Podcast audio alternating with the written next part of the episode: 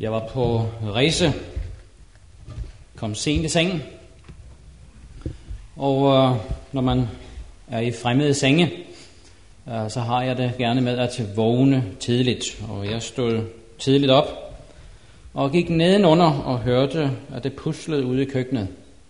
Jeg tænkte, der var måske et eller andet, jeg kunne hjælpe til med. Og åbnede døren, og der sad øh, husets frue og græd. Og nu er jeg vældig øh, blød af hjertet. Og jeg gik indenfor i køkkenet og satte mig ned ved siden af hende. Og vi sad lidt sammen sådan over for hinanden. Og så spurgte jeg hende, om der var noget, vi kunne tale sammen om. Så siger hun, ja, det er mine børn. Jeg har fem børn. Og jeg har prøvet at lede dem ind på Guds vej. Men der er ingen af dem, der går på den vej, som jeg ønsker, de skal gå på. I dag er en speciel dag, øh, i hvert fald i Danmark og mange andre steder. Øh, jeg kunne tænke mig, at vi bare et lille øjeblik, et par minutter måske, skulle ære vores mødre. Det er mors dag i dag. Øh, jeg tænker så ofte på denne mor, Øh, som sidder der langt, øh, langt borte fra sine børn. Bær for dem, har kæmpet for dem, øh, og jeg ved, at Vel alle mødre har den samme følelse for børnene, der går andre veje, end de ønsker øh, at se børnene skulle gå på. Der står her i ordsprogenes bog om denne kvinde, denne hustru, øh, denne moder. Klædt i styrke og heder går hun morgendagen i møde med smil. Hun åbner munden med visdom, med mild vejledning på tungen. Hun våger over husets gænge og spiser ej ladhedsbrød. Hendes sønner står frem og giver hende pris. Hendes husbund synger hendes lov. Mange duelige kvinder findes, men du står over dem alle. Ynde er svig, skønhed er skænden. En kvinde, som frygter Herren, skal roses. Og jeg ved ikke, om jeg må øh, bede forsamlingen om et ganske kort øjeblik, at vi rejser os alle sammen. Og at vi på denne måde gør, som Bibelen siger, at vi ærer vor far og mor. Og på en speciel måde, at I, som er til stede her i dag, som er mødre, vi ærer jer, og vi ærer også vores mødre i dag. Tak skal I have.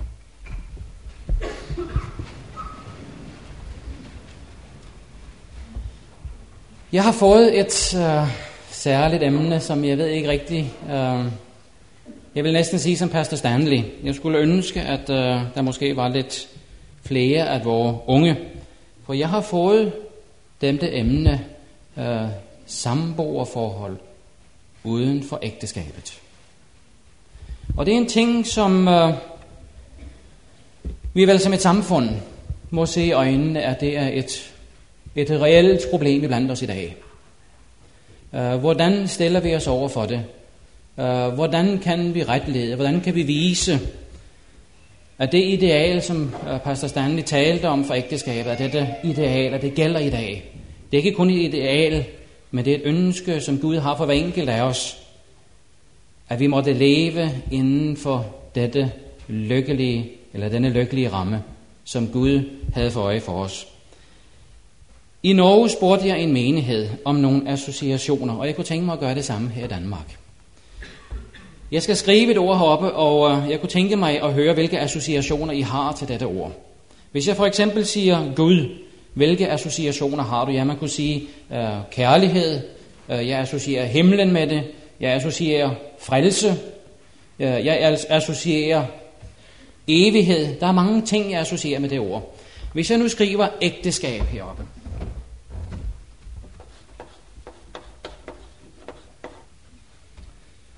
så kunne jeg tænke mig at høre øh, fra jer i dag. Hvad associerer I med dette ord? Anne? Loyalitet. Varighed. Ja, jeg får gerne nogle flere associationer. Hvad har? Ærlighed. Der har sagt fællesskab. Hey, der var der nogle dejlige. Jeg var inde et sted. Uh, et af de første ting, jeg hørte, var krig.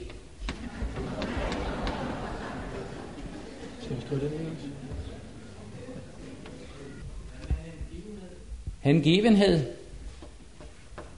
Ja, Erik, du havde et tilbud. Ægte venskab. Jeg vil gerne have ægte med uh, foran venskab her. Nu står jeg i vejen, og der er blomster i vejen, og vi skriver ned, og det bliver vanskeligt. Øh, men jeg føler ligesom en, en, en tavle må der næsten være med i, i, når vi nu snakker om undervisning. Det gør det lidt lettere at bryde øh, monotonien i bare at sidde og lytte.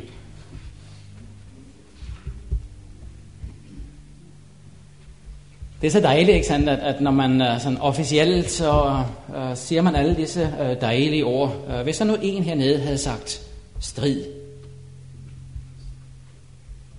så tror jeg, at resten af os ville have vendt os imod den person og sagt, hvilke problemer har du i grund i dit ægteskab? Uh, men vi kan vel alle sammen uh, sige, at dette her, det forbinder vi uh, med ægteskabet, men uh, det er ikke altid, at det er måske så lyserødt og rosenrødt, som vi gerne Øh, så, at det var. Vi har alle sammen problemer. Og øh, jeg tror, vi skal sige tak, øh, Leif, for øh, indsatsen. Desværre er det sådan med vores unge i dag, at det ikke altid er det, øh, de associerer med ægteskab. For et år siden kørte jeg med et ungt menneske, 13 år. Glad og lykkelig kristen. Boblede over med et nyfundet venskab, som var et venskab med Kristus. Jeg kørte med den samme person for nogle uger siden. Og denne person siger til mig, Ole, jeg er øh, begyndt at ryge. Jeg er begyndt at drikke. Og jeg så på den her person. Og så sagde jeg, øh, jeg lytter. Fortæl. Jeg hader adventismen. Jeg skal modarbejde adventismen. Og i det øjeblik, hun sad sådan og, og, og talte, og vi kørte den ene kilometer efter den anden. Uh, jeg sagde ingenting, men jeg lod vedkommende tale. Og pludselig kom det ud. Pludselig kom det ud, hvad det var, det drejede sig om. Min far og mor er gået fra hinanden. Der er nogen pige, der hedder Melissa. Hun er 14 år, hun lever ikke i dette land, men hun siger det på den måde. Jeg vågnede ved at, høre, ved at høre skænderi. Det var altså begyndt igen. Her i det senere, hvor det blev oftere og oftere. Jeg råbte på mor, og da hun kom op på mit værelse, var hendes ansigt vådt af tårer. Så en dag kom mor hjem, og hun sagde, at jeg skulle sætte mig ned. Hun ville gerne tale med mig. Hun forklarede, at hun og far ikke længere holdt af hinanden. De skulle skældes. Jeg græd og protesterede. Det er nok en ting, så mange af vores unge ser på i dag. Og så siger de, at vores børn skal ikke få lov at opleve dette. Vi vil ikke, at vores børn skal gå ind og at opleve adskillelsens smerte. Derfor vil vi hellere gå ind og så prøve os frem. Vi vil hellere prøve, om den person eventuelt er en, jeg kan lade blive mine børns far, en som jeg kan holde ud at leve hele livet med. Vi vil hellere prøve os frem. Så lad os tale lidt sammen her om den indstilling, der er ude at gå i blandt os.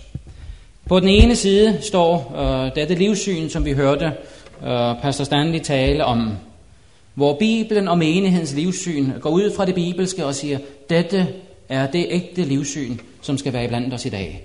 Og så er der det, der er ved at komme frem mere og mere iblandt os. I Bibelen står der, som det blev læst i første Mosebog, at Gud skabte mennesket i sit billede. I sit billede skabte han det. Som mand og kvinde skabte han dem. Mennesket er altså ikke en fuldkommen skabning i sig selv. Der er en, der har sagt det på denne måde. Gud skabte og så, at alt var så godt, men det var det ikke. Det var ikke så godt. Manden var alene. Der måtte skabes en kvinde. Og John Dixon Jr. han siger det således. Selvom jeg længes efter en helhed, at være en enhed i mig selv, så vil jeg aldrig kunne opnå dette. Kun en anden kan gøre det for mig. Som mand er jeg kun et delvist menneske. Den anden del af mig må personificeres af et andet menneske. Der er kommet fra Newbold øh, en rapport, som jeg kunne tænke mig at dele lidt af med jer i dag. Man er gået ind og set på de unges samboerforhold. Og så har man lavet en del undersøgelser over det. Lad os se på, hvad det er, øh, der er ude at gå iblandt os. Man finder samboerforhold iblandt tre grupper. Det er unge, som er på universitetsalderen. Det er fraskilte, og så er det en gruppe mennesker i vores befolkning, som stiller spørgsmålstegn ved det eksisterende ægteskabsmønster, eller som er blevet disillusioneret over det. Og så har man gået ind og fundet ud af, at man kan dele disse samboerforhold op i fire grupper. Den første gruppe, den første gruppe øh, har man kaldt Thomas-gruppen. Ikke fordi de tvivler, men jeg ved ikke, om I kender en tegneseriefigur, hvor man ser den lille drengen Thomas. Han går med en ting i sin hånd hele tiden. Jeg synes, jeg hører navnet hernede. En sutteklud, ja. Helt rigtigt. Man kan kalde det suttekludsgruppen. Hvorfor går Thomas med denne sutteklud?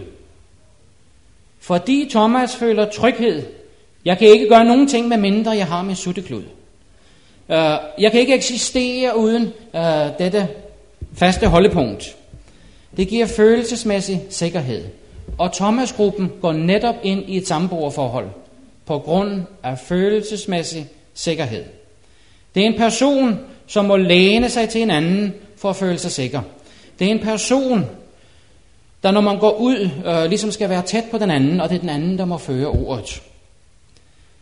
Forholdet er vældig usikkert.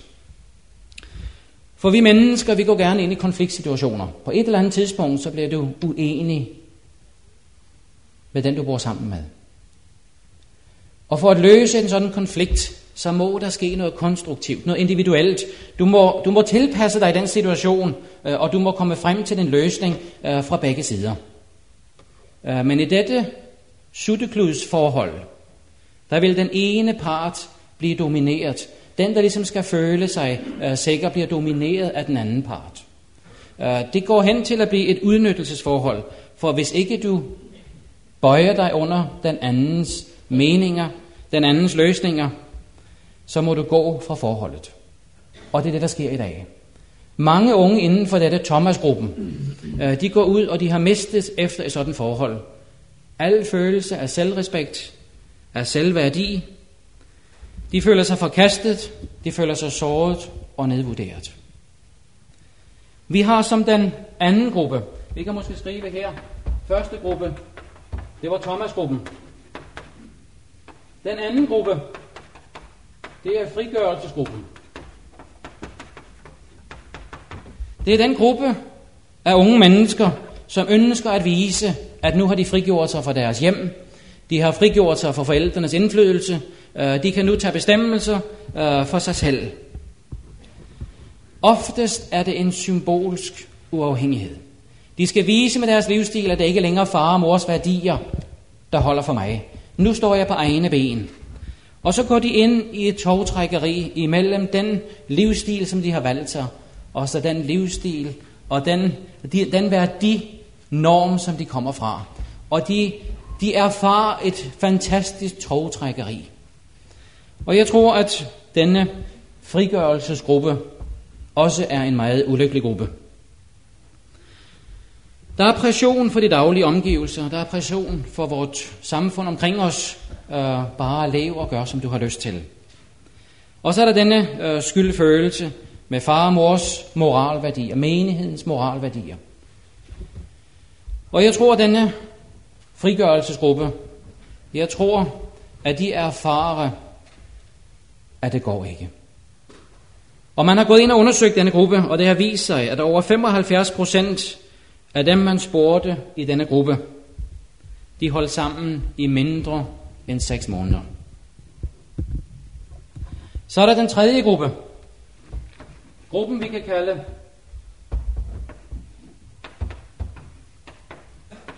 på prøvegruppen.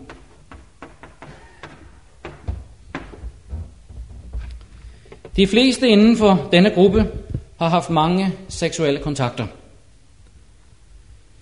Eller det er fraskilte, som vil gå forsigtigt frem, inden de går ind i et nyt forhold. De stiller spørgsmålet, kan vi holde ud at bo sammen med et andet menneske? Og man kunne måske stille dem spørgsmålet, indfrier et papirløst samboerforhold betingelserne for at være en prøve for et ægteskab? For at kunne besvare sådan et spørgsmål, så må man nok gå ind og sige, hvad er målet for et ægteskab? Hvad er forventningerne? Hvilke egenskaber bringer man med sig ind i ægteskabet? Og det er ting, der er reelle for vores unge i dag. Det er ting, der er reelle for de, der skal gå ind og leve efter Bibelens idealer. Det har vist sig, at man har, man har undersøgt de indgåede ægteskaber, og så har man gået ind og sagt, de som har boet på prøve, er de lykkeligere efter de har indgået et ægteskab, end de, som ikke har boet på prøve, men er gået ind efter Bibelens principper. Og det har vist sig, at der er ikke større lykke i blandt denne gruppe, end de, som har fulgt det bibelske princip. Og her kommer nemlig denne undtagelse fra reglen, som der altid er. Øvelse i dette tilfælde gør ikke mester. Og så er der den fjerde gruppe i blandt os. Den vi kan kalde for det fordelagtigste gruppen. Det er de, der ser en økonomisk fordel ved at bo i et papirløst forhold. Det kan være nogen, der ser mulighed for at få et fællesskab. Det kan være de, der ser muligheden for at få seksuel aktivitet uden at binde sig. Man finder oftest øh, denne gruppe blandt studerende. Man finder det som sagt også i blandt ældre, der ser en skattefordel. Eller de kan få øh, et specielt boligforhold ved at gå ind og bo sammen med hinanden. Men også her, der viser det sig, at den ene part ser sig omkring pludselig og siger, øh, jeg tror, jeg bliver udnyttet. Og det viser sig, at det er kvinden, der pludselig ser sig rundt og siger, men er det ikke manden, der har alle fordelene i dette forhold? Det er kvinden, der må investere mest. Det er kvinden, der må investere følelser. Det er, invest- det er kvinden, der må investere penge i dette forhold også. Og i stedet for at være et gensidigt tillids- og venskabsforhold, i stedet for at være det, vi snakkede om, som ægteskabet skulle stå for, så bliver det et udnyttelsesforhold. Og det er de fire grupper, der er ude at gå i blandt unge i dag, også inden for vores samfundsrækker. Hvad kan man så sige om samboerforholdet? Jo, man kan sige dette, at der findes uendelig mange problemer med det. Et af problemerne er, at der er en manglende fælles holdning. Der er en mand, der hedder Newcomb. Han er gået ind i, et, i en undersøgelse af disse forhold. Og han finder, at de fleste af de studerende samboere, de ønsker at gifte sig. Og så kommer det. Vi ønsker at gifte os, men ikke med den, vi bor sammen med. Tænk dig engang, man går ind i et samboerforhold til et andet menneske, og så siger man, jeg kunne godt tænke mig at gifte mig, men jeg kunne ikke tænke mig at gifte mig med dig. Det er helt utroligt for mig, at et menneske frivilligt vil gå ind og leve under sådan betingelser. Også der finder man ud af, at manden i det papirløse forhold har fordelene, både i økonomi, følelsesmæssigt, og når det kommer til rollen inden for dette forhold. Igen er det kvinden, der står som den udnyttede. For det var de fleste af mændene, der sagde, at vi ønsker ikke at gifte os med den kvinde, vi bor sammen med. Jeg stillede spørgsmålet på Aarhus Privatskole i 9. klasse. For jeg kan sige, at det var øh, pigerne i klassen, der stillede mig spørgsmålet. Hvorfor kan man ikke bo sammen uden at være gift? Og så så jeg mig rundt i denne klasse på cirka 14 unge. Og så spurgte jeg de unge piger, hvordan øh, med jer ville I gifte jer med en mand, som havde haft forhold til andre kvinder? Og så siger kvinderne, de der unge piger, så sagde det, ja, det ville vi gerne. Så henvendte jeg mig til de unge mænd i klassen og sagde, hvordan med jer, hvis I fik valget imellem at få en hustru, som aldrig havde haft et forhold til en anden mand, øh, og så en kvinde med mange erfaringer, hvem ville I vælge? Og så så de sig rundt på disse piger i klassen, og så sagde de, vi ville vælge den pige, der aldrig havde haft et forhold til en anden. Og det gav mig utrolig stof til eftertanke i sådan en gruppe. Det andet problem, der er ude at gå i sammenboerforholdet, er kønsrolle og arbejdsfordelingen. Mange unge i dag tror, at der er større ligeberettigelse imellem disse par, vi ser omkring os, som ikke ønsker at indgå et ægteskab. Men også i undersøgelsen der viser det sig, at der sker en polarisering. Man går ind også der i det samme kønsrollemønster, som ægteskabet giver os i dag. Man går ind i de traditionelle kvinde-mand-mønstre. Det tredje problem, samboerforholdene har, er økonomien. De unge tror ideelt, at vi går ind øh, i et samboerforhold, og så deler vi de udgifterne 50-50. Undersøgelserne viser, at det ikke er sandt. Undersøgelserne viser, at det er kvinden igen, der må investere mest for at holde på dette forhold. Manden er mere flygtig. Igen står kvinden som den udnyttede. Og så var der en interessant øh, resultat af undersøgelsen. Jeg tror ikke, der er mange unge i dag, eller mange mennesker i det hele taget, der ønsker at leve i et voldeligt forhold. Man gjorde en undersøgelse, man gik ud til øh, forlovede, og så prøvede man at høre iblandt forlovede, hvor mange procent af de forlovede ville erfare vold. Det viste sig, at 20 procent af de forlovede kunne rapportere om en eller anden form for fysisk vold. Så gik man til ægteparerne, spurgte blandt ægteparerne. Der lå procenttallet på 13,3 procent. Og så gik man til samboerforholdene. Der var der udtryk for vold i 43,5 procent af de papirløse forhold. Og så stiller man sig selv spørgsmålet, hvorfor er der så meget vold ud at gå iblandt de papirløse?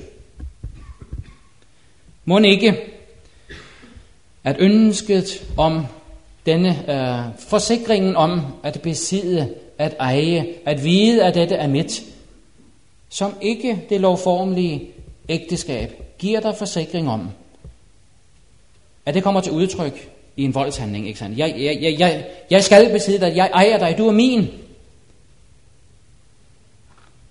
Og så er der det femte problem i forholdet, og rollerne. For noget af det vanskeligste i et papirløst, for, papirløst forhold, det er at forme et godt, intimt forhold til en anden, mens man samtidig skal bevare frihed, mobilitet og individualitet. Så vil du sige, jamen det er jo også sandt inden for ægteskabet. Jamen det er rigtigt.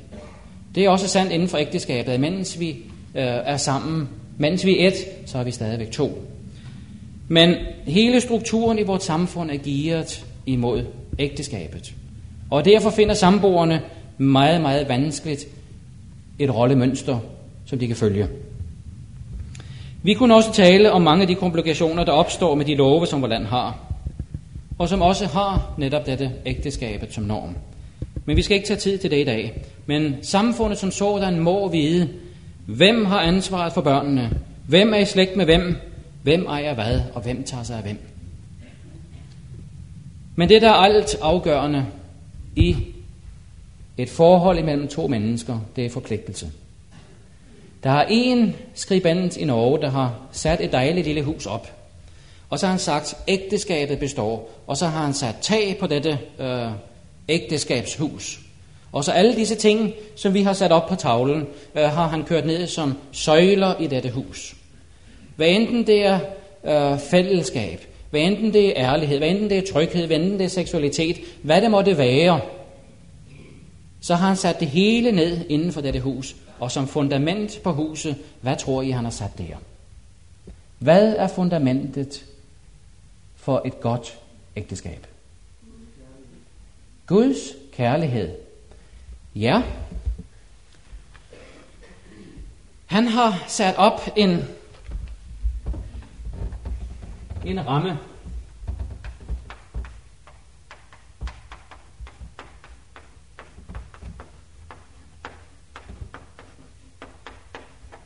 Og han har kaldt uh, fundamentet for vilje til troskab. Uanset hvad det er, uh, og så siger man troskab, der tænker man ikke kun uh, på, på et, et seksuelt forhold. Nej, han siger, det er troskab inden for alt, hvad der har med fællesskab med andre mennesker at gøre. Og det har noget med forpligtelse at gøre. Og forpligtelse er et utroligt øh, ledet, kærligt ord måske, når man taler om ægteskab. Forpligtelse lyder ikke særlig romantisk, gør det? Men selvom ideen ikke er så populær, så giver øh, dette med det offentlige, det offentlige aspekt, øh, som er inden for ægteskabet, øh, det giver styrke til et forhold.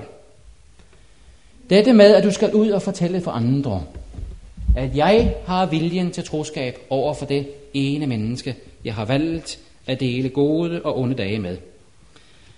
Jeg tror, at ægteskabet i dag, det som mange kalder med problemet ægteskabet, eller det her øh, ene stykke papir. Jeg tror, det viser sig trods alt at give mere øh, beskyttelse, end man er villig til at give det kredit for i dag. Der er en mand, der hedder Viktor Frankl. Han har sagt det på denne måde. Det er lettere at ride en storm af, når det enkelte menneskes værdier i livet har et formål, er målrettet og forpligtende. Ægteskabsløftet siger faktisk, jeg sætter vort forhold højere end mig selv, og det er mit mål at gøre dette forhold til en voksende erfaring for os begge. Jeg vil elske dig uden forbehold.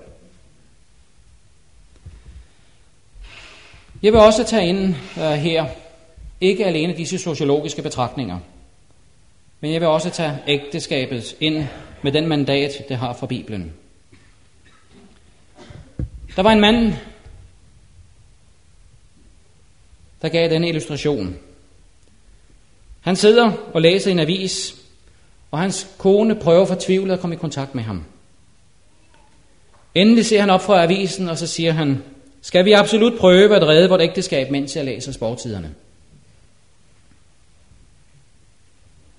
Jeg tror, det illustrerer en ting, som er et almindeligt begreb inden for omgang med andre mennesker. Kommunikation. Hvad er kommunikation? I Amos 3. kapitel og vers 3 står der, vandrer vel to i følge, når det ikke er aftalt.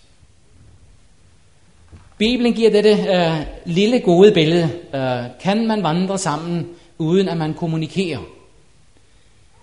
Vi kan have problemer med kommunikationen inden for øh, disse områder. Og det er måske det, øh, jeg ville have brugt som illustration, da vi startede i dag. En ting, der er et vældig problem i dag, det er manglende udtryk for påskyndelse. Pastor Stanley var inde på det. Øh, hvornår har du sidst kommet hjem med øh, et eller andet bevis for, at du satte pris på, at din ægtefælle var der? Om de unge i dag øh, ville se dette Øh, som et mål. Jeg læste en lille beretning om en øh, elev, som havde givet besvarelse i skolen. Han var stillet et spørgsmål om, hvad sætter du mest pris på derhjemme? Og så skrev han i sin besvarelse, Min mor har derhjemme en kagedåse stående op på hylden. Den er altid fuld af kager. Men vi børn må ikke røre den.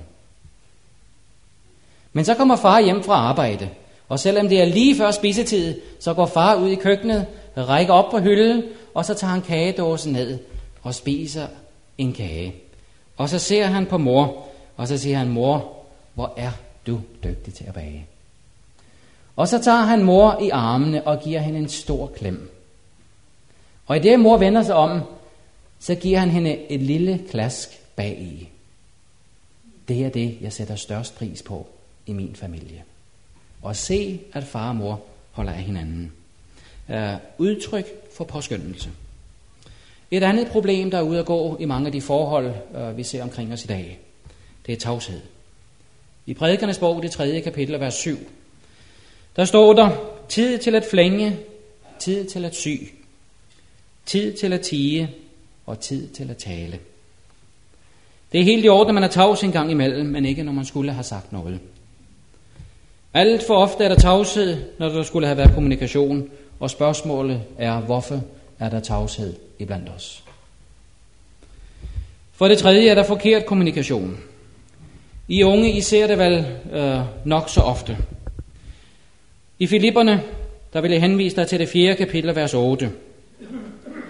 Hvis vi havde dette vers i tankerne, vi som er gift, vi som er ægtefælder, vi som er forældre, hvor der står i øvrigt, brødre, alt hvad der er sandt, hvad der er sømmeligt, hvad der er retskaffen, hvad der er rent, hvad der er elskeligt, hvad der har godt lov, alt dyd og alt, hvad der er ros værd, det skal I have i tankerne. Tænk, om det var sandt om mig som ægtemanden og som far.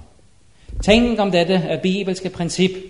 Fyldte mit sind, hvor måtte mine børn, hvor måtte de se hos mig og hos min kone, at dette er et forhold, som vi absolut ønsker, at vi også måtte kunne indgå en dag. Det fjerde problem inden for kommunikationen er det, at vi er så gode til at skjule ting. En har udtrykt sig på denne måde, når ønsker man at holde ting skjult bliver større end ønsket om enhed, så har du sat kursen imod problemet. Man kan være enig eller uenig i dette. Og jeg vil jo stille spørgsmålet, skal man absolut sove sin ægtefælle med at fortælle ting, som måske var bedre holdt skjult? Men kommunikation er baseret på sandhed, på kærlighed, og kommunikation afstedkommer tre ting. Når du begynder at kommunikere, enten vil man begynde at fjerne sig fra hinanden, eller vi drages nærmere, i, i, vi drages nærmere hinanden, vi bliver enige, bliver samdrægtige. Øh, for det tredje, så vil kommunikation gøre, at vi finder alternativer, som fører os hen imod enhed. Jeg faldt over denne sætning her, som er ude at gå iblandt vores unge.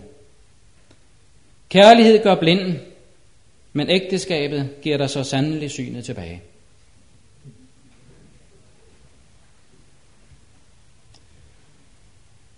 Er det ikke trist? Er det ikke trist, at det skulle være sandt?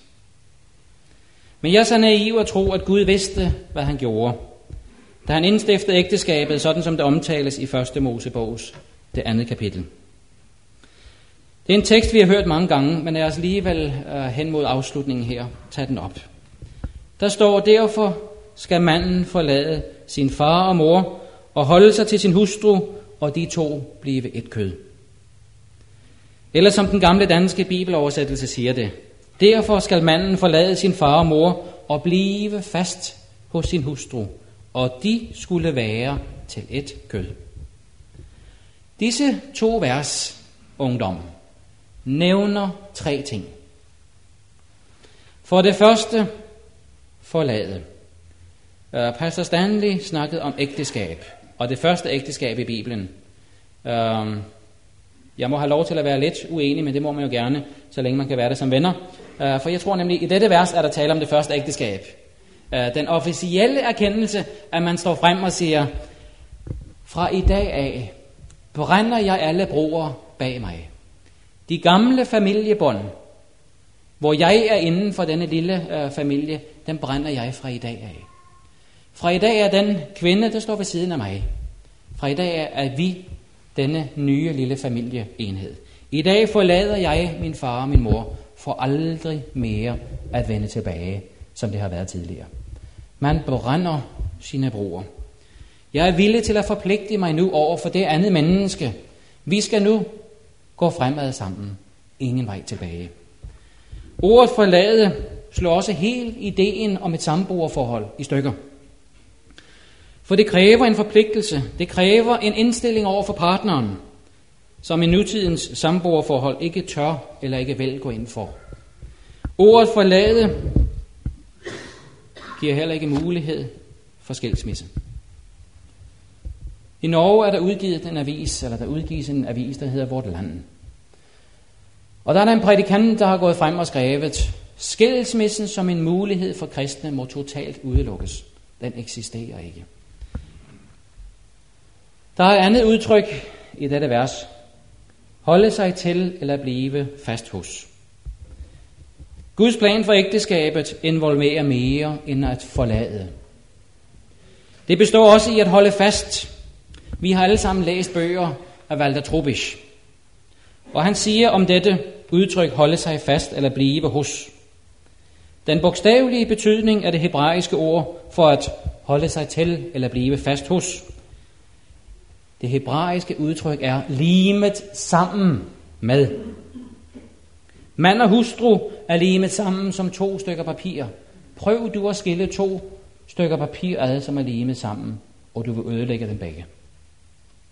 Det er denne form for sammenhold, Gud lagde planer for, og som Gud ønsker. Mand og hustru skal være nærmere hinanden end noget andet i verden. Tænk, om det kunne være sandt om adventist ægteskaberne i dag. At vi er nærmere hinanden end noget som helst andet i verden. Der findes kun én ting, som er dig nærmere end din ægtefælle. Og det er Gud. Og hvis det er sandt i dag, hvis vores unge ser det iblandt os i dag, så er der ingen tvivl i mit sind, at de unge i dag ser det, det papirløse samboerforhold som en meget, meget dårlig erstatning for det ægteskab, som du og jeg giver udtryk for. Det tredje, der stod i dette vers, var, at ægtefælderne skal blive et kød.